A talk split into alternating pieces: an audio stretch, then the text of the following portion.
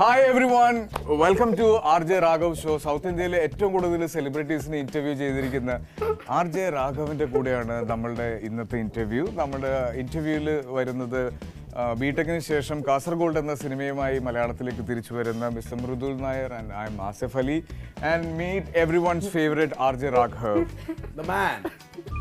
ചേട്ടാ അപമാനിച്ചേ ഞാൻ പോയിക്കോട്ടെ. ഇത് പ്ലാൻ ചെയ്ത് വന്നതാണോ? അല്ലല്ല, ഇതിനെ കണ്ടപ്പോ ഒരു സന്തോഷം തോന്നി. ഓ, ഇതാ മറ്റേ ഞാൻ ഏതൊരു വീഡിയോ ഇറക്കിയതിന്റെ പ്രതികാരം. ഞങ്ങൾ അങ്ങനെ ചെയ്യോ രാഘവ? രാഘവോ രാഘവ രാഘവോ ഒരിക്കലുമല്ല, ഒരിക്കലുമല്ല.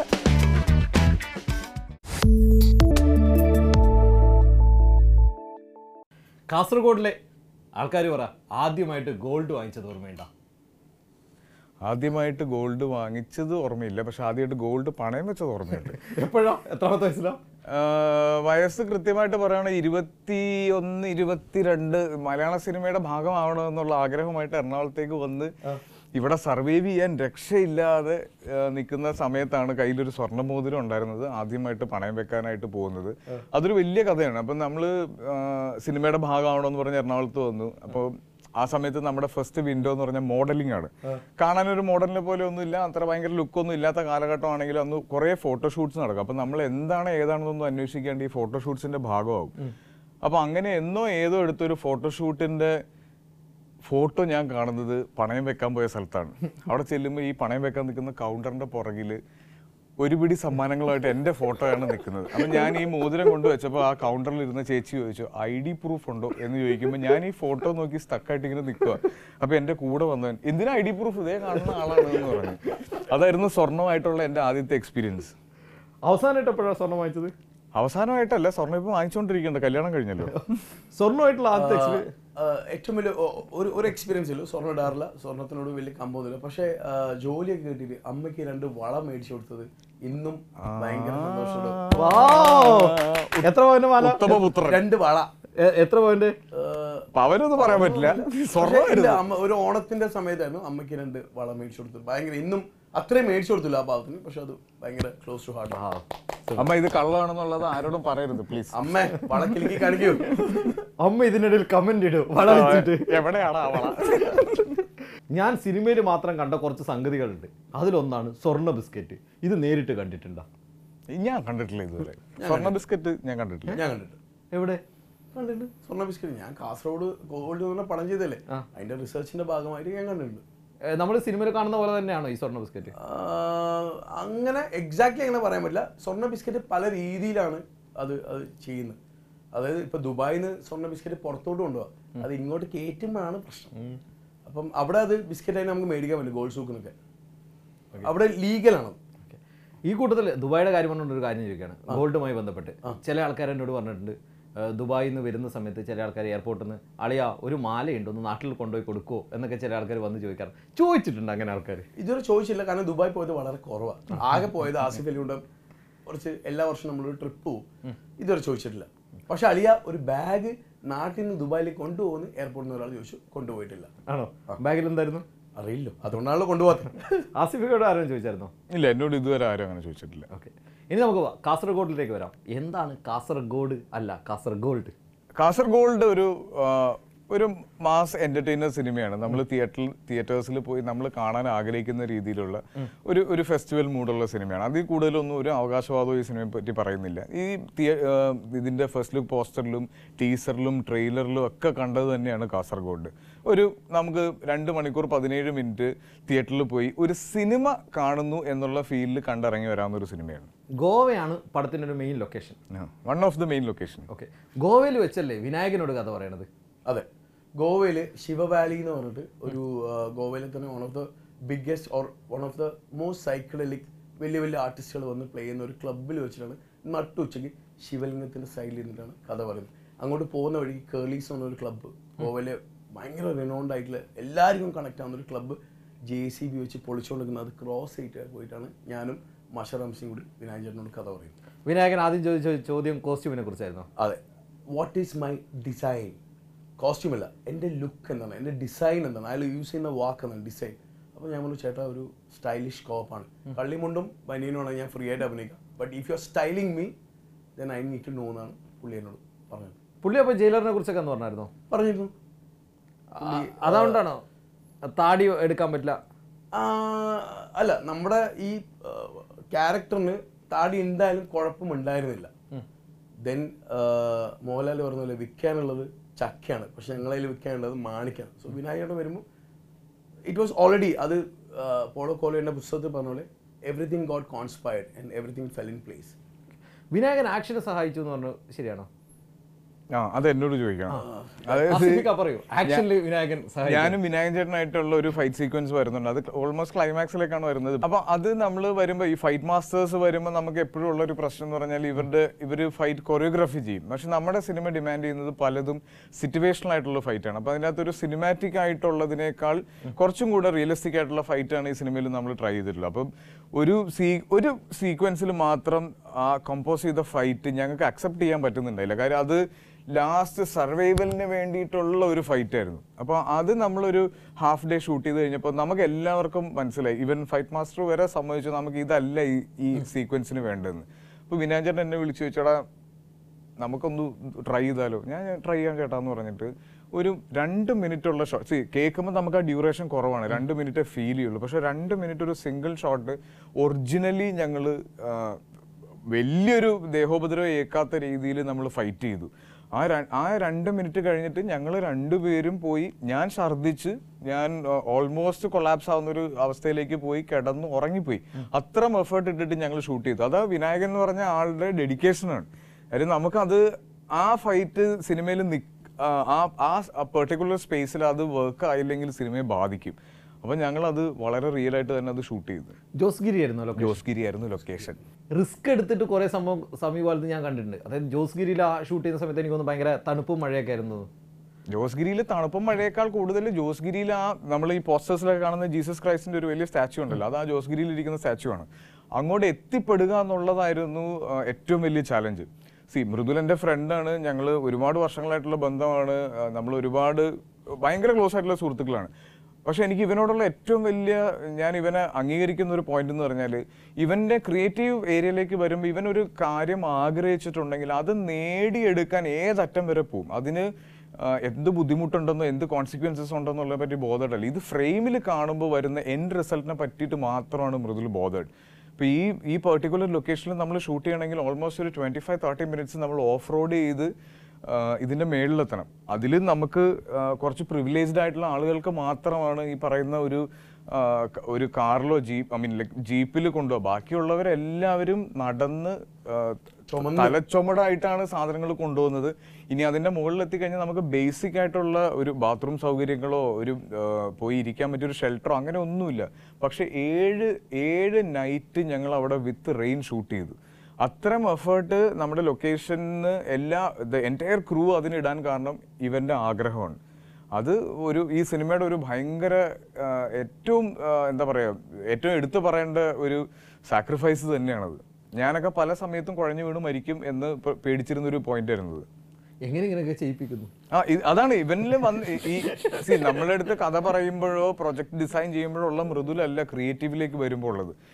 അതിൻ്റെ അകത്ത് എൻഡ് റിസൾട്ടിനെ പറ്റി മാത്രമാണ് മൃദുൽ ബോധം. അത് ഞാൻ ബിടെക്കിൽ ഞാൻ അനുഭവിച്ചിട്ടുള്ളതാണ്.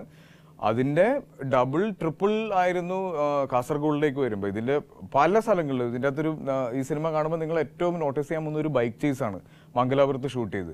അവിടെ ഒരു സിനിമ ഷൂട്ട് ചെയ്യുക എന്ന് പറഞ്ഞാൽ ഇമ്പോസിബിളാണ്. അവിടെ ഞങ്ങൾ ആ സിനിമ ആ ബൈക്ക് ചേസ് മൂന്ന് ദിവസം നമ്മൾ ഷൂട്ട് ചെയ്തു. അവിടെ നിന്ന് ഷിഫ്റ്റ് ചെയ്ത് ഞങ്ങൾ ഗോവയിൽ പോയി റഷ്യൻ റഷ്യൻ മാഫിയ എന്ന് പറയാൻ പറ്റും അവരുടെ ഒരു മൊണോപ്പൊളി അവരുടെ ഒരു അപ്പർ ഹാൻഡുള്ള സ്ഥലത്ത് പോയിട്ട് അവിടെ ഞങ്ങൾ ഷൂട്ട് ചെയ്തു. അവിടെ നിന്ന് ഷിഫ്റ്റ് ചെയ്തു ഒന്ന് ജോസ്ഗിരിയിൽ ഷൂട്ട് ചെയ്തു. ഈ സിനിമ ഷൂട്ട് ചെയ്ത ലൊക്കേഷൻസ് എല്ലാം ഫ്രഷാണ്. ഇത് വേറെ ഒരു മലയാള സിനിമയിൽ നിങ്ങൾ കണ്ടിട്ടില്ല. ആസിഫിക്കയുടെ ഒരുപാട് സംഭവങ്ങൾ ഇങ്ങനെ റിസ്ക് എടുത്ത് ചെയ്ത ഒരുപാട് സംഭവങ്ങളുണ്ട്.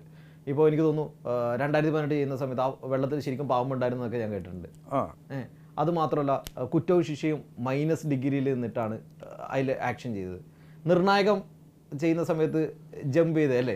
നിർണായകം ജമ്പ് ചെയ്തു. നിർണായകം നമ്മൾ ഏഴ് ദിവസം ചാർട്ട് ചെയ്താണ് ബി കെ പി സാറ്. അതായത് പതിനാല് ദിവസമാണ് നമ്മൾ ചാർട്ട് ചെയ്ത് ലാസ്റ്റ് പൈസയും അവൈലബിലിറ്റിയും ലൊക്കേഷനും ഇതൊക്കെ അത് ഏഴ് ദിവസമായി.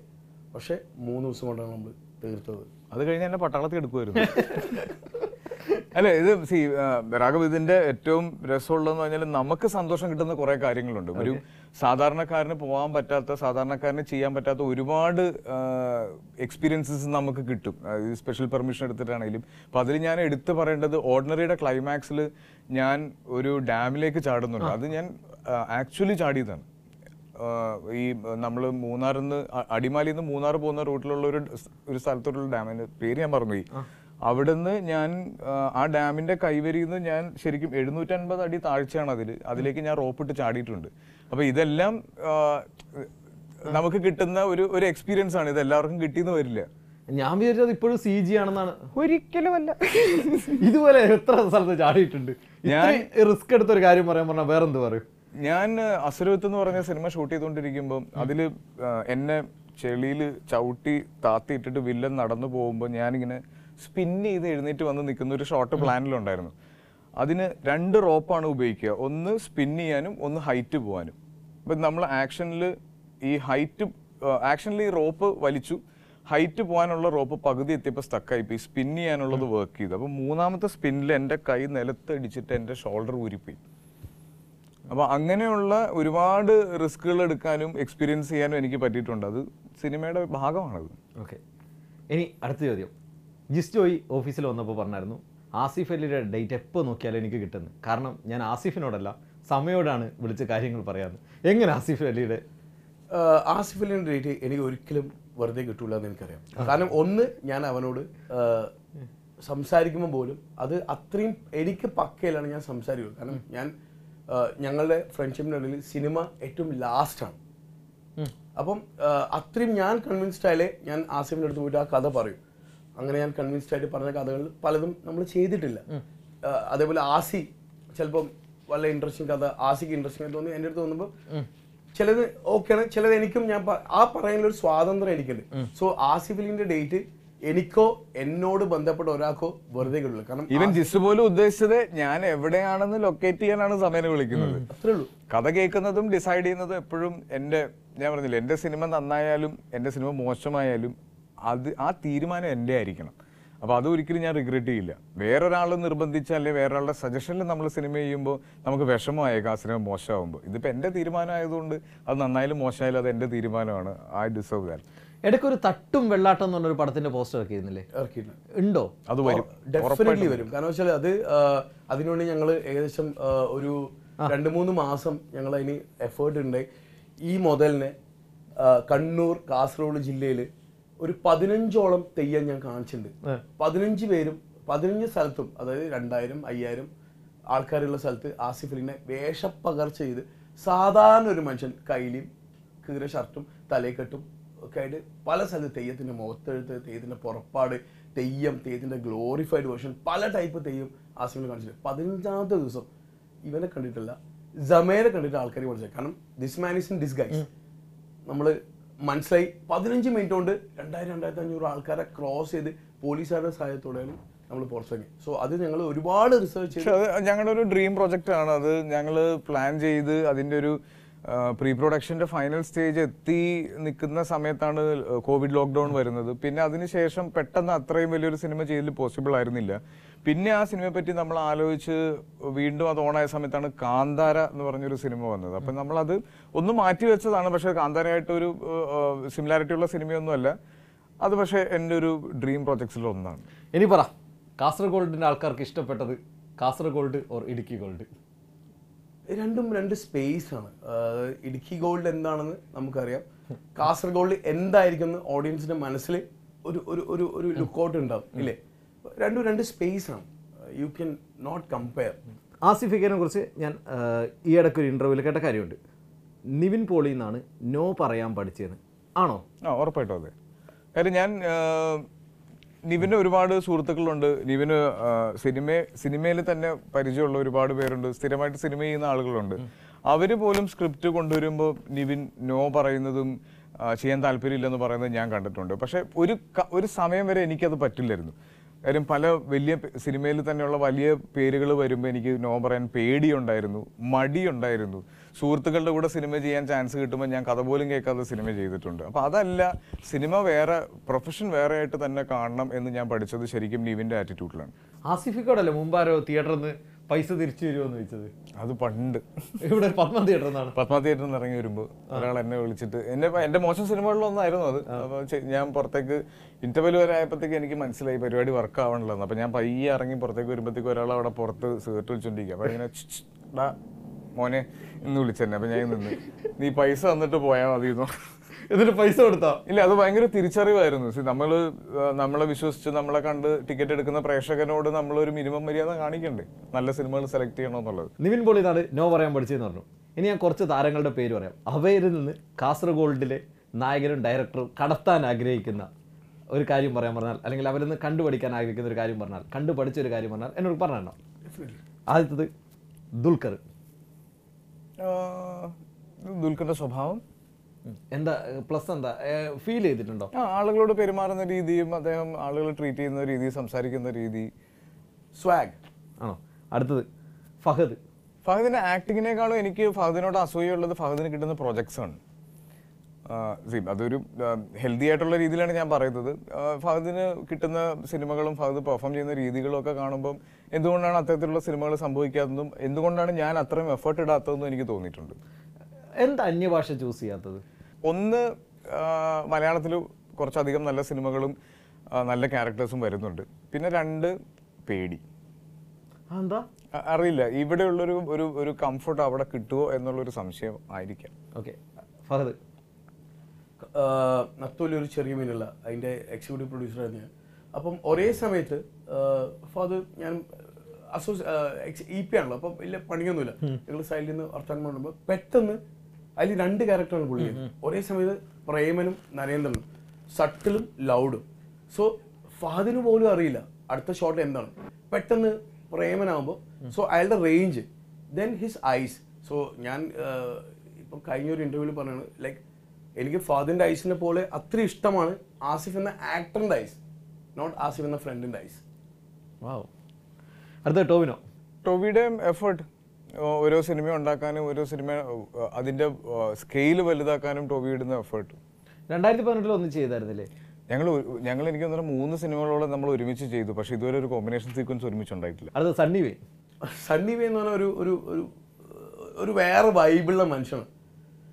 സണ്ണി വെയ്ൻ ഒരു ഒരു ഒരു personal attachment, like as a person ഞാൻ പറഞ്ഞത്, സണ്ണി വെയ്ൻ ഒരു ഒരു ഒരു ഒരു ഒരു സുഹൃത്തിനോടോ അല്ലെങ്കിൽ ഒരു ഒരാളോടോ ഒരു ബോണ്ടിങ് വരും over the period of time. ഇപ്പം ആസിഫ് കഴിഞ്ഞ് കഴിഞ്ഞാൽ ലൈക്ക് ഇൻ സിനിമയിൽ എനിക്കുള്ള വളരെ അടുത്ത നെക്സ്റ്റ് സുഹൃത്താണ് സണ്ണി വെയ്ൻ. ഇപ്പം ഞാൻ കോവിഡിൻ്റെ സമയത്ത് റിട്ടേൺ എന്ന് പറഞ്ഞൊരു ആൽബം ചെയ്തു തന്നു, ഒരു മ്യൂസിക് വീഡിയോ വിനീത് പാടിയിട്ട്.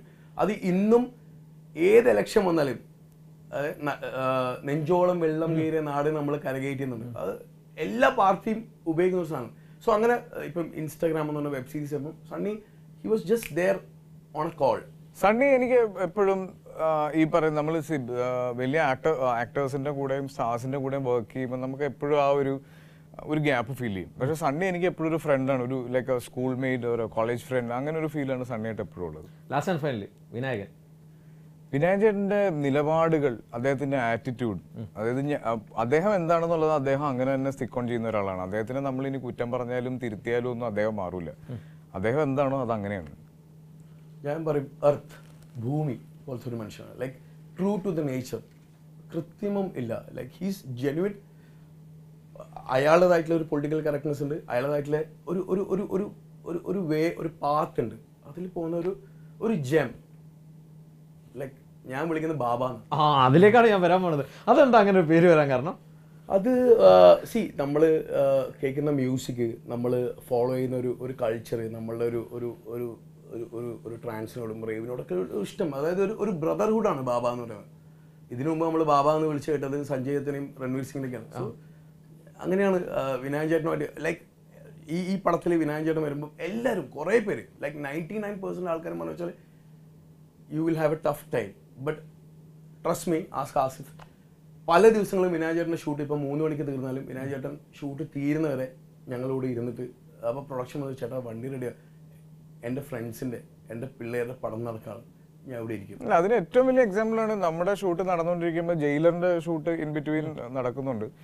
അവിടെ നിന്ന് നമ്മുടെ ക്ലൈമാക്സ് ഷൂട്ട് ചെയ്തുകൊണ്ടിരിക്കുമ്പോൾ വിനായകൻ ചേട്ടൻ ഒരു കോള് വന്നിട്ടുണ്ട്, ഈ വരുന്ന ദിവസങ്ങളിൽ ഷൂട്ട് പ്ലാൻ ചെയ്യാൻ പറ്റും. അപ്പോൾ വിനായകൻ ചേട്ടൻ പറയുന്നത്, ഞാനൊരു സിനിമ കമ്മിറ്റ് ചെയ്ത് ഞാൻ ആ സിനിമയുടെ ഭാഗമായിട്ട് ചെയ്തുകൊണ്ടിരിക്കുകയാണ്, ഏഴ് ദിവസത്തേക്ക് എനിക്ക് ഇവിടുന്ന് വരാൻ പറ്റില്ല, അതിന് ഞാനൊരു ബഫർ ഡേ എട്ടാമത്തെ ഒരു ദിവസം കൂടി ഇട്ടിട്ടുണ്ട്, അത് കഴിഞ്ഞിട്ടേ നിങ്ങൾക്ക് പ്ലാൻ ചെയ്യാൻ പറ്റുള്ളൂ എന്നാണ് പറയുന്നത്. സി രജനീകാന്തിൻ്റെ പോലെ ഒരു സൂപ്പർ സ്റ്റാറിൻ്റെ അല്ല, it's Rajinikanth after all. Okay, രജനീകാന്തിൻ്റെ സിനിമ എന്ന് വിളിക്കുമ്പോൾ നമ്മളിനി എവിടെ നിൽക്കുവാണെങ്കിലും നമ്മൾ പോകും. പക്ഷെ അദ്ദേഹത്തിന് രജനീകാന്തിന്റെ പടവും കാസർഗോഡും ഒരുപോലെയാണ് അദ്ദേഹം ട്രീറ്റ് ചെയ്യുന്നത്. അവിടെയാണ് അദ്ദേഹത്തിന്റെ ക്വാളിറ്റി ഉള്ളത്. ബാബ തിരിച്ചെന്താ വിളിക്കുക? തിരിച്ചും ചേട്ടാ ബാബ ബാബാരെ. സുഹൃത്തുക്കളുടെ കൂടെ സിനിമ ചെയ്യുമ്പോൾ ഗുണം എന്താ? ഫ്രീഡം. ഷൂട്ട് ചെയ്യുന്ന പല സമയത്തും നമ്മൾ തമ്മിലൊരു ഒരു ഷോട്ടിന് വേണ്ടിയിട്ടുള്ള സംസാരത്തിന്റെ ഇടയിൽ ചുറ്റും നിൽക്കുന്ന ആൾക്കാർ വിചാരിച്ചിട്ടുണ്ട് ഈ സിനിമ ഇന്ന് ഇവിടെ വെച്ച് നിന്ന് പോകും, അങ്ങനെ ഞങ്ങൾ വഴക്കുണ്ടാകും. അത് അതാ ഫ്രീഡമാണ്. എനിക്ക് എന്തിനാണ് ഈ ഷോട്ട് എന്ന് എനിക്ക് ഇവനോട് ചോദിക്കാനും ഈ ഷോട്ട് വേണം എന്ന് ഇവനോ എന്നോട് പറയാനും ഉള്ളൊരു ഫ്രീഡം ഉണ്ട്. ഇപ്പോൾ ബിടെക്ക് ഷൂട്ട് ചെയ്യുന്ന സമയത്താണെങ്കിൽ പോലും നമ്മൾ ബാംഗ്ലൂർ നമ്മൾ അല്ല നമ്മൾ ആ മോൾ ഗരുഡ മോളിൻ്റെ ഫ്രണ്ടിൽ ഞങ്ങളൊരു ബോംബ് ബ്ലാസ്റ്റ് ഷൂട്ട് ചെയ്തു. അപ്പോൾ അന്ന് അവിടെ പെർമിഷൻ എടുക്കാൻ പോകുന്ന സമയത്ത് പോലും ഞാൻ ഇവനോട് ചോദിക്കുന്നുണ്ട്, ഇത് സി ജിയിൽ ഷൂട്ട് ചെയ്യാം, ഇത് സി ജിയിൽ പോസിബിൾ ആണ്. പക്ഷേ ഇവൻ പറഞ്ഞില്ല, സി ജി പറ്റില്ല, എനിക്കിത് ഒറിജിനലായിട്ട് വേണമെന്ന് പറഞ്ഞു. ഞങ്ങൾ തമ്മിൽ അന്ന് ഒരു രാത്രി മുഴുവൻ ഞങ്ങൾ വഴക്കുണ്ടായിരുന്നു. ഇതിൻ്റെ ഈ ഇത് ഗരുഡ മോള് പോലത്തെ ഒരു സ്ഥലത്ത് ഇത് ഷൂട്ട് ഒറിജിനൽ ഒരു ബ്ലാസ്റ്റ് ഷൂട്ട് ചെയ്യുമ്പോൾ അതിൻ്റെ ആഫ്റ്റർ എഫക്റ്റ് എന്താണെന്ന് എനിക്കറിയാം. അത് പക്ഷേ ഇവന് വേണം. ഇവൻ്റെ എനിക്ക് ഞാൻ പറഞ്ഞില്ല ഏറ്റവും വലിയ ക്വാളിറ്റി എന്ന് പറഞ്ഞാൽ ഇവന് ക്രിയേറ്റീവ് സൈഡിൽ ഇവനൊരു സാധനം ആഗ്രഹിച്ചു കഴിഞ്ഞാൽ അത് വേണം. അത് അതിൻ്റെ എൻഡ് റിസൾട്ടിനെ പറ്റി മാത്രമാണ് ഇവൻ ബോധേഡ്. അത് അതിലാണ് എനിക്ക് ഇവനോടുള്ള ഏറ്റവും വലിയ റെസ്പെക്റ്റ്. അത് ഞാൻ അന്ന് എക്സ്പീരിയൻസ് ചെയ്യുകയും ചെയ്തതാണ്. അത് ശരിക്കും ഒറിജിനലാണോ? സി ജി അല്ല, ഒറിജിനൽ, വെരി മച്ച് ഒറിജിനൽ. നട്ടുച്ചക്ക് ഞായറാഴ്ച നട്ടുച്ചക്ക് ബാംഗ്ലൂരിൽ ബാംഗ്ലൂരിൻ്റെ ഹാർട്ടിൽ like in M G road Garuda മോളിൽ നമ്മൾ പൊട്ടിച്ചു. അവിടെയും ഞങ്ങളെ ഹെൽപ്പ് ചെയ്തത് ഇവൻ്റെയും എൻ്റെയും ഫ്രണ്ട്സായ രണ്ട് കാസർഗോഡുകാരാണ്. അടിപൊളി. ഏ കാസർഗോഡുകാർക്ക് ചെയ്യും. ഓക്കെ, ഇനി സുഹൃത്തിൻ്റെ കൂടെ പടം ചെയ്യുമ്പോൾ ദോഷം എന്താ? ദോഷമായിട്ട് എനിക്ക് അങ്ങനെ ഒന്നും ഫീൽ ചെയ്തിട്ടില്ല. ഞാൻ എപ്പോഴും ഭയങ്കര കംഫർട്ടബിൾ ആണ്. എൻഡ് ഓഫ് ദി ഡേ ഞാൻ സിനിമ ചെയ്യുമ്പോൾ ഞാനിപ്പോൾ ഇന്ന് ഇപ്പം രാഘവ് വന്ന് എൻ്റെ അടുത്തൊരു കഥ പറഞ്ഞ് ഈ അങ്ങനെ ഒരു സിനിമ സംഭവിക്കാൻ പോകുന്നുണ്ടെങ്കിൽ ആ സിനിമ തുടങ്ങുന്നതിന് മുന്നേ ഐ മേക്ക് ഷുവർ നമ്മൾ തമ്മിലൊരു ഫ്രീഡം ഉണ്ടെന്നും നമ്മൾ തമ്മിൽ അങ്ങനെ ഒരു റിലേഷനിൽ എത്തി എന്ന് ഉറപ്പ് വന്നിട്ട് ആ സിനിമ തുടങ്ങുകയുള്ളൂ. കാര്യം എനിക്കൊരിക്കലും വന്നിട്ട് ഒരു ഭയങ്കര ഫോർമലായിട്ടുള്ളൊരു റിലേഷനിൽ ഒരു സിനിമ ഷൂട്ട് ചെയ്യാൻ പറ്റില്ല. അപ്പോൾ എപ്പോഴും ഞാൻ സിനിമ ഷൂട്ട് ചെയ്യുന്നത് എൻ്റെ സുഹൃത്തുക്കളോടൊപ്പമാണ്. അല്ലെങ്കിൽ ആ സിനിമ ഷൂട്ട് ചെയ്ത് കഴിയുമ്പോൾ ആ സിനിമയിലുള്ള എൻ്റയർ ക്രൂ എൻ്റെ സുഹൃത്തുക്കളായിരിക്കും. ആ റിലേഷൻ ഞാൻ മെയിൻറ്റെയിൻ ചെയ്യും. പക്ഷേ എപ്പോഴും ഫോൺ വിളിച്ചാൽ ഞാൻ എടുക്കണമെന്നോ സംസാരിക്കണമെന്നോ അവൈലബിൾ ആവണമെന്നോ ഇല്ല. കൂമൻ ടു ഉണ്ടോ? ജിത്തു ജോസഫിനോട് ചോദിക്കണം. ഒരുപാട് ആൾക്കാർ ഇതിനെ കുറിച്ച് കൂമൻ ടു വരുമോ വരുമോ എന്നൊക്കെ ചോദിക്കുന്നുണ്ട് സോഷ്യൽ മീഡിയ. കൂമൻ ടു വന്നില്ലെങ്കിലും ദൃശ്യം കേസ് അന്വേഷിക്കാൻ വരാൻ പറ്റുമോ എന്ന് ഞാൻ ചോദിച്ചിരുന്നു. കാസർഗോഡ് ഭാഷ പഠിക്കാൻ ബുദ്ധിമുട്ടിയാ? ഇല്ലപ്പാ. പറഞ്ഞേ ഈ പടം എല്ലാവരും തിയേറ്ററിൽ പോയി കാണണമെന്ന് കാസർഗോഡ് ഭാഷയിൽ പറഞ്ഞു. ആസിഫ് ചേട്ടാ പടം കാസർഗോഡ് തിയേറ്ററിൽ പോയി കാണുക. ആരാ പഠിപ്പിച്ചെന്നാരാ ലൊക്കേഷനിൽ? അല്ല എനിക്ക് സി ഞാനിപ്പോ കണ്ണൂരിൽ നിന്നാണ് ഞാൻ കല്യാണം കഴിച്ചിട്ടുള്ളത്. കണ്ണൂർ ഭാഷ സംസാരിക്കാൻ പറ്റും. എൻ്റെ ഏറ്റവും അടുത്ത സുഹൃത്ത് പയ്യന്നൂരിൽ നിന്നാണ്. ഒരുപാട് നല്ല സുഹൃത്തുക്കൾ കാസർഗോഡ് നിന്നുണ്ട്. പിന്നെ എനിക്ക് ഈ ഭാഷകളോട് എപ്പോഴും ഒരു താല്പര്യമുണ്ട്. അത് ശരിക്കും മമ്മൂക്കിയാണ് എന്നെ ഇൻസ്പയർ ചെയ്തിട്ടുള്ളത്. അദ്ദേഹം സ്ലാങ് യൂസ് ചെയ്യുന്നത് കണ്ടിട്ട് അങ്ങനെ ആവണം എന്ന് എനിക്ക് എപ്പോഴും ആഗ്രഹമുണ്ട്. പിന്നെ ഞാൻ ആളുകളെ ഒരുപാട് ഒബ്സർവ് ചെയ്യുന്ന ഒരാളാണ്. എല്ലാവരോടും സംസാരിക്കുമ്പോൾ ഒരാളുടെ സംസാര ശൈലി കേട്ടിട്ട് അദ്ദേഹം എവിടെ നിന്നാണെന്ന് മനസ്സിലാക്കാൻ ശ്രമിക്കുന്ന ഒരാളാണ് ഞാൻ. അപ്പം അങ്ങനെ കിട്ടിയതാണ്. ഈ പടത്തിന്റെ ഷൂട്ടിനിടയിൽ ഒരു സീനിൽ ആസി ഒരു ടേക്ക് കഴിഞ്ഞു, ബട്ട് നേരെ ഞാൻ ഇത് കാസർഗോഡ് ഭാഷയിൽ സംസാരിച്ചോളൂ. അപ്പം എനിക്ക് അതിൽ സെക്കൻഡ് ക്വസ്റ്റ്യൻ ഇല്ല, കാരണം എനിക്കറിയാം ഇവരത് പറ്റും. സെക്കൻഡ് ഡേക്കിൽ ഫുൾ പരിപാടി തീർത്തു. നായരെന്നാണോ വിളിക്കുക? സ്നേഹം കൂടുമ്പോൾ സ്നേഹം കൂടുമ്പോൾ വിളിക്കുന്നത് പുറത്തു പറയാൻ പറ്റില്ല. എന്താ വിളിക്കുക? അവൻ നായരെന്ന് വിളിക്കും. നായരെന്നാണ് കൂടുതൽ വിളിക്കുക. പണ്ട് ഭാര്യ വിളിക്കുന്ന പോലെ എന്റെ നായരെ. തിരിച്ചെന്താ വിളിക്കുക? ആസിന്നാ വിളിക്കുക. അടിപൊളി. അതെ. വാ മമ്മൂക്കെന്ന വാച്ച് എവിടെ? അത് പുറത്തിറങ്ങിയിട്ടില്ല. ആണോ? വാച്ച് ശരിക്കും പറഞ്ഞാൽ ഒരുപാട് ആൾക്കാർ എനിക്ക് സമ ആദ്യമായിട്ട് ഗിഫ്റ്റ് ഒന്നും വാച്ചാണോ കല്യാണത്തിന് മുമ്പ്? ആ അത് നമുക്ക് അങ്ങനെ ഒരു കസ്റ്റമുണ്ട്. കല്യാണത്തിന് മുന്നേ എൻഗേജ്മെന്റ് ടൈമിൽ വാച്ച് തരുന്നത്. പക്ഷെ എനിക്ക് വാച്ചുകളോട് പൊതുവെ അങ്ങനെ ക്രേസ് ഇല്ലാത്തതാണ്. പക്ഷെ കിട്ടുമ്പോൾ ഇങ്ങനെ മേടിച്ചു. അടിപൊളി. അപ്പോൾ നമ്മൾ ഇന്റർവ്യൂ എൻ്റെപ്പിയാണ്. അതിനു മുമ്പ് പടം തിയേറ്ററിലെത്താൻ പോവാണ്. എന്താണ് എല്ലാവരോടും പറയാനുള്ളത്? നേരത്തെ പറഞ്ഞത് തന്നെയാണ്, ഇതൊരു ഭയങ്കര മെസ്സേജ് ഉള്ളതോ സോഷ്യൽ കമ്മിറ്റ്മെന്റ് ഉള്ളതോ പൊളിറ്റിക്കലി കറക്റ്റ് ആയിട്ടുള്ള ഒരു സിനിമയൊന്നും അല്ല.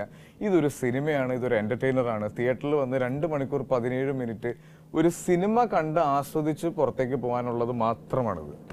കാസർഗോഡിൽ ഡെഫിനറ്റ്ലി ഒരു ഒരു ഒരു ഓഡിയോ വിഷ്വൽ എക്സ്പീരിയൻസ് ആയിരിക്കും. നിങ്ങളെ പൈസ പോയിന്ന് നിങ്ങൾ പറയൂല, കയ്യടിക്കാനും വിസിലടിക്കാനും അങ്ങനത്തെ ഒരു ഒരു സ്പേസുള്ള പടമായിരിക്കും വിശ്വസിക്കുന്നു. ഓക്കെ, എന്തായാലും ഞങ്ങൾ കാസർഗോഡിന് വേണ്ടി വെയിറ്റ് ചെയ്യുന്നു. കാസർഗോഡ് പേര് പോലെ തന്നെ ഒരു ഗോൾഡായി മാറട്ടെ എന്ന് ഞങ്ങൾ, അങ്ങനെ ആവട്ടെ, രാഘവന്റെ നാക്ക് പൊന്നാവട്ടെ എന്ന് ഞങ്ങളും ആഗ്രഹിക്കുന്നു. പൊന്നല്ല, ഗോൾഡ് ആവട്ടെ, ഗോൾഡ്, തനി തങ്കം.